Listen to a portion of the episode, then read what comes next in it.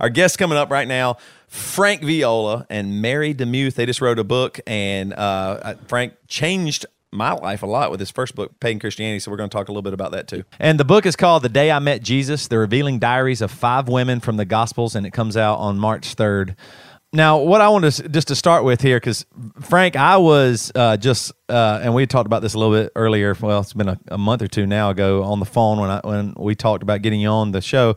But um, I was leveled, and I, I, think you probably get this a lot because you're like, I, have written all these other books, and people a lot of times want to talk about pagan Christianity all the time. But that book, it got me, man. Like I, I was, I was going to a mega church, and I, I don't even know how I heard about it. Just some friend or somebody, you know, had read it, and I was like, I'll, I'll give that a shot and, and, and, read about that. And that book, it just really got me. I mean, I was like, wow, it, I just thought it was so interesting. And then, uh, so I just thought it, it was so awesome. It was so challenging, and I love the idea of just challenging the norm, like just not ex- accepting, like, well, this is just the way it is, and that's just why you do it. You know, my grandparents did it, my parents did it, and so that's what I'll do. I'll, I'll go into the church, and there's a sanctuary, and I, I do this, this, and and and like it, it really called me to own my Christianity more.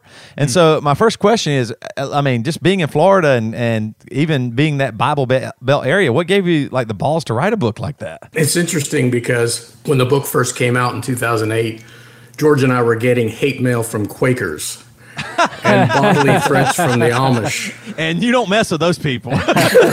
Dangerous.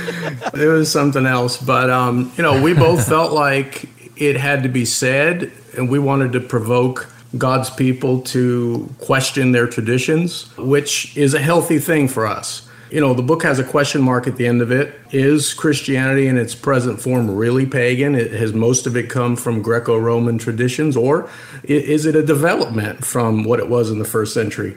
So that's what we explore in the book. And, you know, I got to give it to George. He really had a lot more to lose than I did because yeah. he had the ear of virtually all the evangelical pastors in America. And he knew what was coming. And uh, somebody said to me, Frank, if you write a book with George Barna, you're going to be famous. And my reply was, if George Barna writes a book with me, he's going to be crucified. And in effect, he lost a lot of support. But on the other hand, the book has really helped a lot of pastors, especially, and leaders to re examine what they're doing. And so we've seen the ultimate fruit of it has been good. So with that, basically the pushback on that was people saying that you, you what you did was an all-out attack on churches and megachurch and the system and the way that we put it all together. Is that how it was seen? Yeah, that was part of it. Some of the reviews were quite frankly nutty and we basically pointed out to people why we were writing it to provoke people to question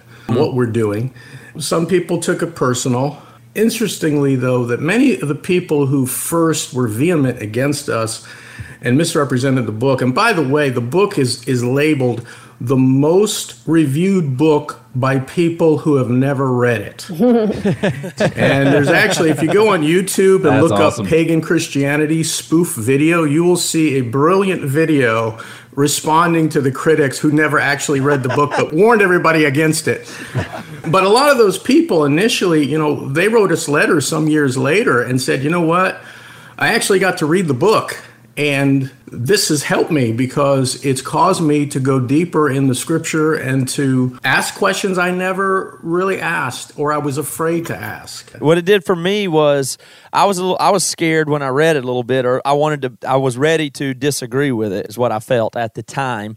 And I and the criticism I would have had for it then was that uh, well, yeah, but if you take this whole thing and make it more just, you know, try to tear it down, then how is that productive? Like, how does that just to show where people are wrong and what we might have taken from the other thing, or, or maybe open the door for house churches and those types of things? Well, that's never, that's not going to be effective enough because we need something that can unite everybody and become really, really large. And subsequently, I'm right. less a fan of the larger things that, that we do in Christianity that are that are as broad and all encompassing. So the criticism is what if you want to do house churches and these things, well, you, that's fine. You'll have six people in your house and you'll never impact anybody outside of that. And that so that's kind of what I felt at the time, but now I kind of feel almost the opposite way. So it's grown on me over time yeah. and some of the notions that are in there. Do you think it's helpful or uh, appropriate to attack? Like it's not an attack, I'm saying, but what about the people that say what we're supposed to do is encourage the pastors and the leaders in the big churches? We shouldn't be trying to poke at them or get we should we should be encouraging. So why would we be negative? What do you say to that? Well, I think there's a difference between attacking and challenging. Mm-hmm. I think it was John Stott who said that an authentic evangelicalism will go to the scripture and question everything we're doing in its light. And, you know, there's the old story of the mother who was teaching her young daughter how to make a ham for Easter Sunday. And basically, she, she took the ham and she cut both ends of the ham off.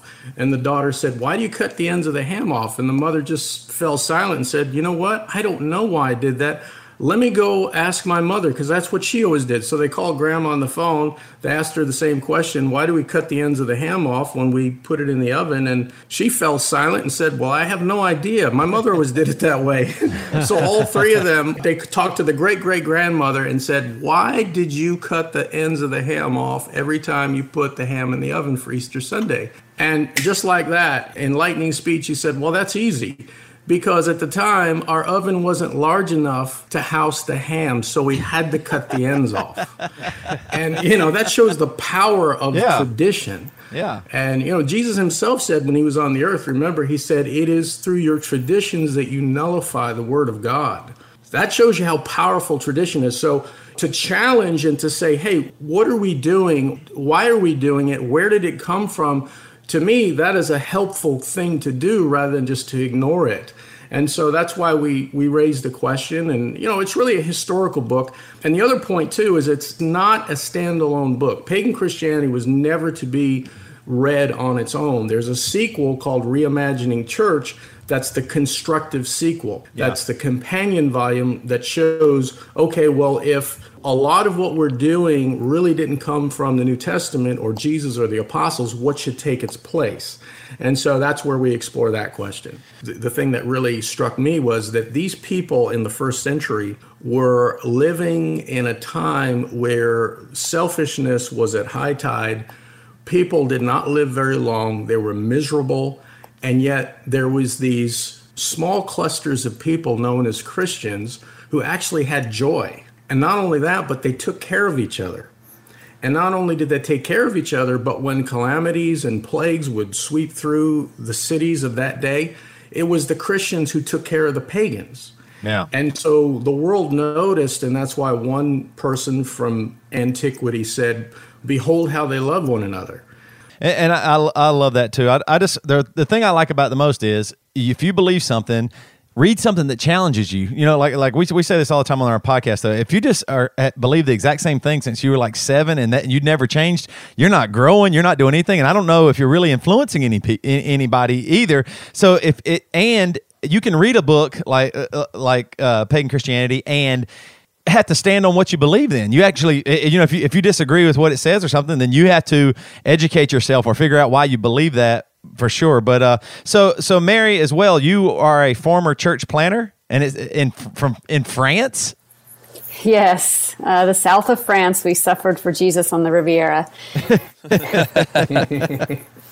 but uh, yeah, it was actually very hard. Um, I say that as a joke, but we spent about two and a half years church planting there, and uh, it was a it, talk about planting a church in the midst of a pagan place, that was definitely it. And so we, we certainly learned a lot of lessons about when what you, is church and how to how to love folks. When you say that a pagan place, because like uh, we, you know, our band has toured in in Europe and, and a, a, ton, and I we didn't actually have time to do much sightseeing because we're always playing shows, but we did see churches, you know, everywhere, beautiful cathedrals. Uh, we were in in Metz, uh, France, and, and saw just a beautiful cathedrals. I still have pic- pictures of it, but that's what we all like. We came across so much that people just were completely uninterested in God or church or anything like that. Is, is that what when you say came up against a pagan culture? What was it like? Yeah, uh, the statistics are pretty scary. It's less than one half of 1% of people in France are evangelical Christians. Um, the Catholic number is is not much better. Uh, I think it's it's less than five percent, but that's not even people that go on Christmas and Easter. So only in word, I think the the Muslim population has grown to maybe uh, eight to ten percent in Europe, mm-hmm. and so it's just an interesting. Everybody else would just say I'm an atheist. So you you have yeah. a, a, a huge gap of a, lack of uh, religiosity, so to speak, but also a very strong pagan bent of spiritists and mediums. And I've been around the world. I've experienced spiritual warfare all over the world, but by far the worst was France. Give us some examples of that. What do you mean? oh boy, here we go. Um, well, we uh, every I was used to having subtle attacks in the United States, and when I went overseas to like um, to Malaysia and, and to Ghana and to some of these other places where there might be more animistic cultures and things might be very overt, I was not ready for France to be overt. So, for instance, our daughter, who was in the first grade at the time, did not yet know Christ. And she was experiencing some really weird behavior. And we uh, we kept asking her. We thought maybe she was having culture shock or whatever, and we kept asking her all these questions. And finally, she bursts into tears and says she's hearing these these voices, and they're telling her to kick her brother, and they're telling her to disobey us. They're waking her up in the middle of the night. And Gosh. this went on for a long time, for, for several weeks, until um, she eventually did meet Christ. And I was a little hesitant to ask her, you know, are you still hearing those voices? Because I was pretty sure that they were not good voices. And I'm pretty sure they were demonic. And I was hoping that they would go away once she became a Christian. And she said, Mommy, the, the voices are gone, but there's one voice, and he tells me to make wise choices. And so I was so thankful that that was the voice of the Holy Spirit in oh. her life. Mm. But that was kind of just very overt, o- over the top attack. And and that was, I mean, for you as a parent, I mean, that just sounds um, unbelievably scary. Like we have a lot of, of, of, listeners who aren't Christians, and so what is that like? Uh, I mean, what what you know what I mean? Like they that to them that sounds so. not to pun because you're in a foreign country, but it sounds foreign uh, because you know, like that idea of a spiritual attack or like what like as a Christian, like hearing that and being a parent as well, what what did you do? Did you just you just prayed and just I mean, were, were you petrified? Were you scared? Was your husband scared?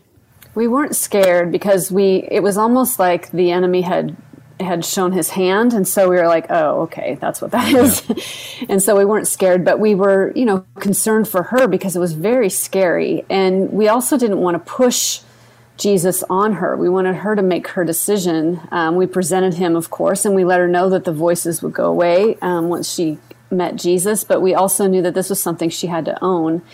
And oddly she she heard about jesus through some friends of ours that were taking care of her when we went on we had to go to a leadership conference in in uh, lisbon.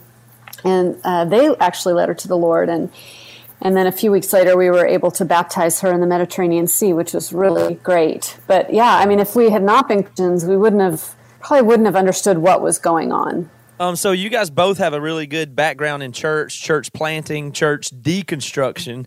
Uh, you've studied it more than we have. We have a pretty broad set of experience from traveling and you know being in the Christian culture, but you guys seem to have really studied it and know the ins and outs of it. My question is, Frank and Mary, are we going off a cliff with our, with our church culture these days? Or are we going to figure it out? What's going? I mean, what are we doing? What's going to happen in the future with the amount of people leaving and people coming up with new ideas and people rejecting it. It seems like a really crazy time in church history. Where is it going? I don't have the foggiest idea. I'll Mary. I was hoping somebody would know. well, I I think actually um, I think that persecution is going to benefit the church. You see the American church and what happened with beheadings in the past couple weeks, mm-hmm. um, and how that has kind of rallied the church. But I think also it has woken up the sleeping Western church to to help them to realize this is real. This is life and death. And we're either going to play this game called Christianity and be a bunch of fakers and just try to look like a Christian from the outside. I mean, it's hard. That's how it is in the South. Everyone tries to look like a Christian. They may not be a Christian, but they try to look like one because everybody else is one, so to speak. Yeah.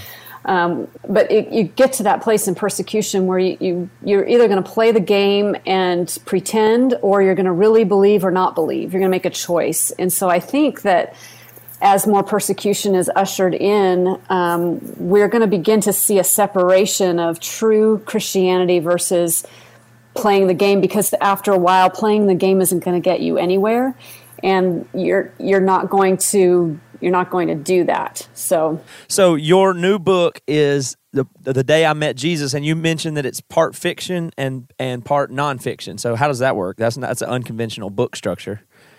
It's um, five true stories of women from the New Testament, and they are um, they are created in story arcs so that it, you have a beginning, middle, and end, a rising and all of that.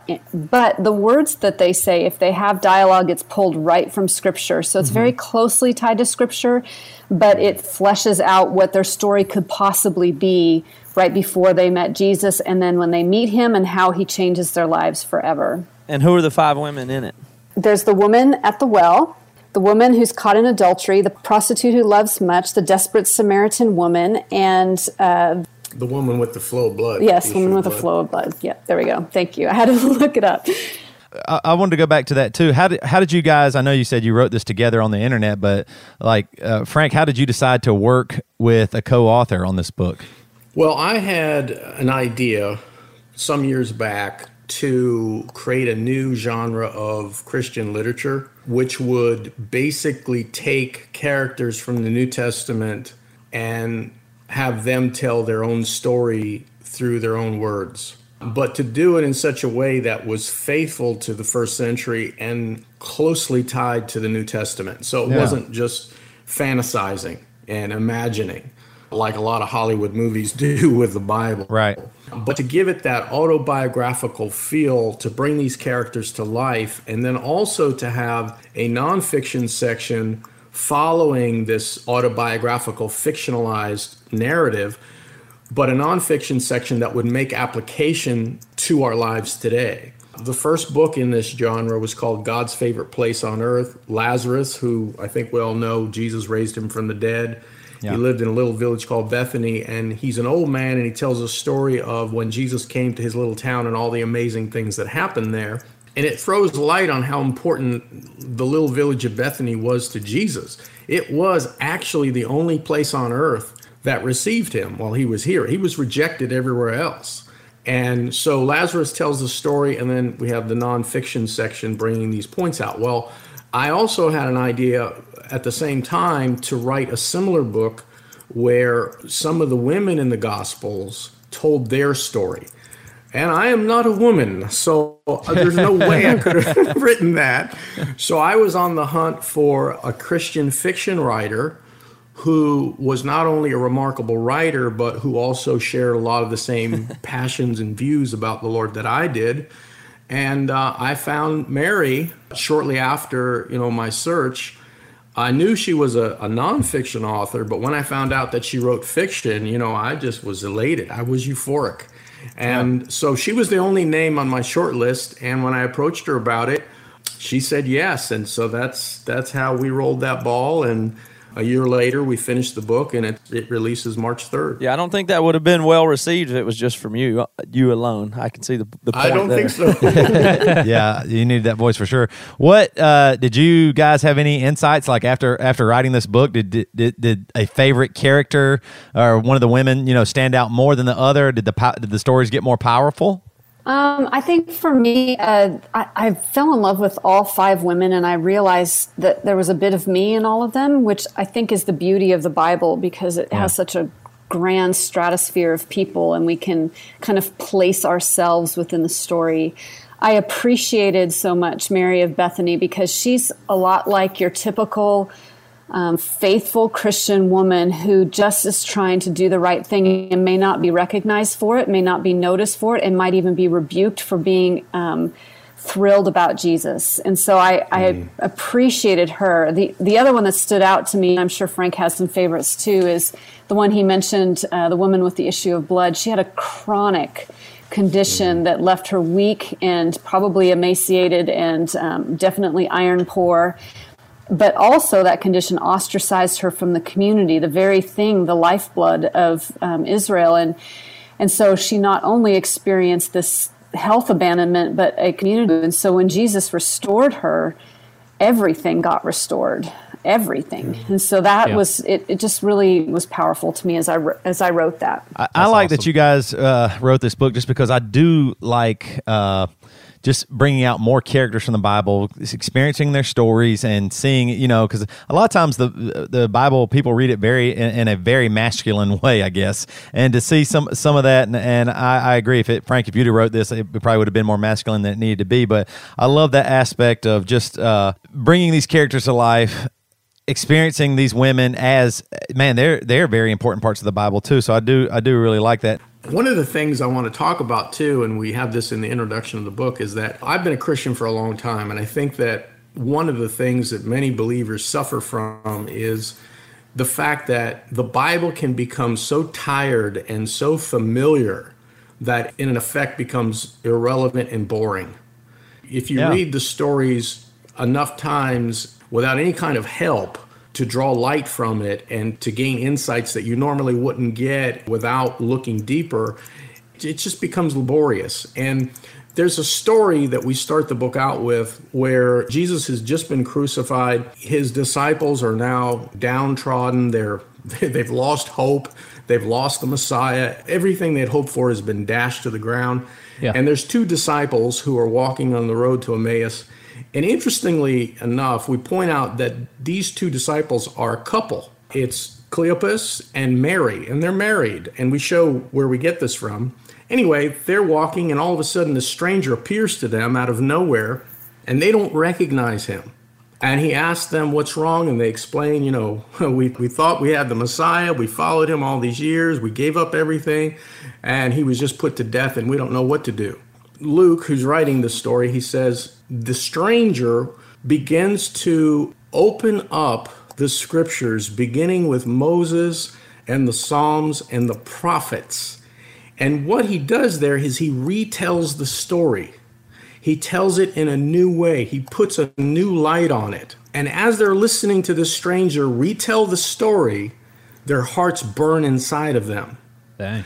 And then they invite the stranger to their home and they bid him a meal, and the stranger takes the bread, he lifts it up, and if you can imagine this in your mind, watch his hands lift up the bread, watch him break the bread, watch his arms extend, and at that point it says their eyes were opened and they recognized that this stranger was no stranger at all. It was Jesus of Nazareth.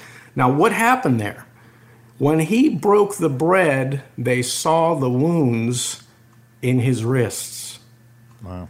And he vanished from their sight. And so, what we're doing in this book, we're doing two things. One, we're telling the story differently. We're not departing from the biblical narrative, we're staying very close to it, but we're putting a fresh light on it. We're telling it through a new lens, as it were. And our whole reason is so that we will see Jesus anew and afresh. And whenever we recognize, whenever we're actually looking for the wounds, as it were, our eyes are opened and we see Christ.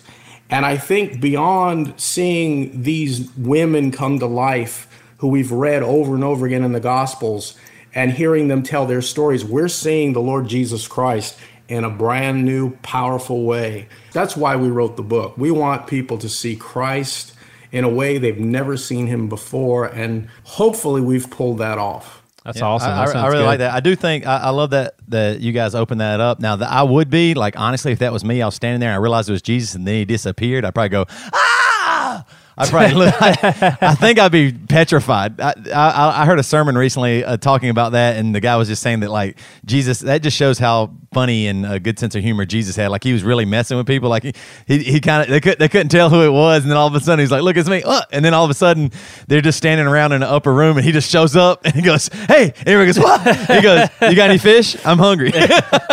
well, you know what was interesting too is that in all those accounts, when the resurrected Christ appears to his disciples people who should know him, it's when he speaks that they recognize him. Yeah. Either that or when he breaks bread, as he did with this couple on the road to Emmaus.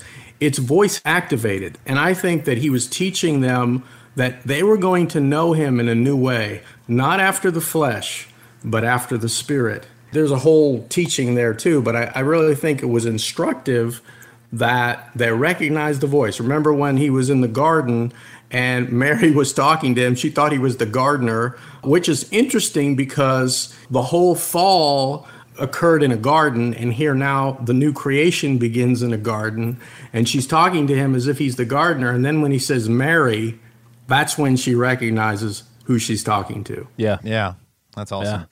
All right, guys. So the book is called The Day I Met Jesus The Revealing Diaries of Five Women from the Gospels. Guys, thank you so much. You guys also have a website for the book called thedayimetjesus.com. But thank you guys so much for joining us today. We sure do appreciate it. Thank you. Thanks.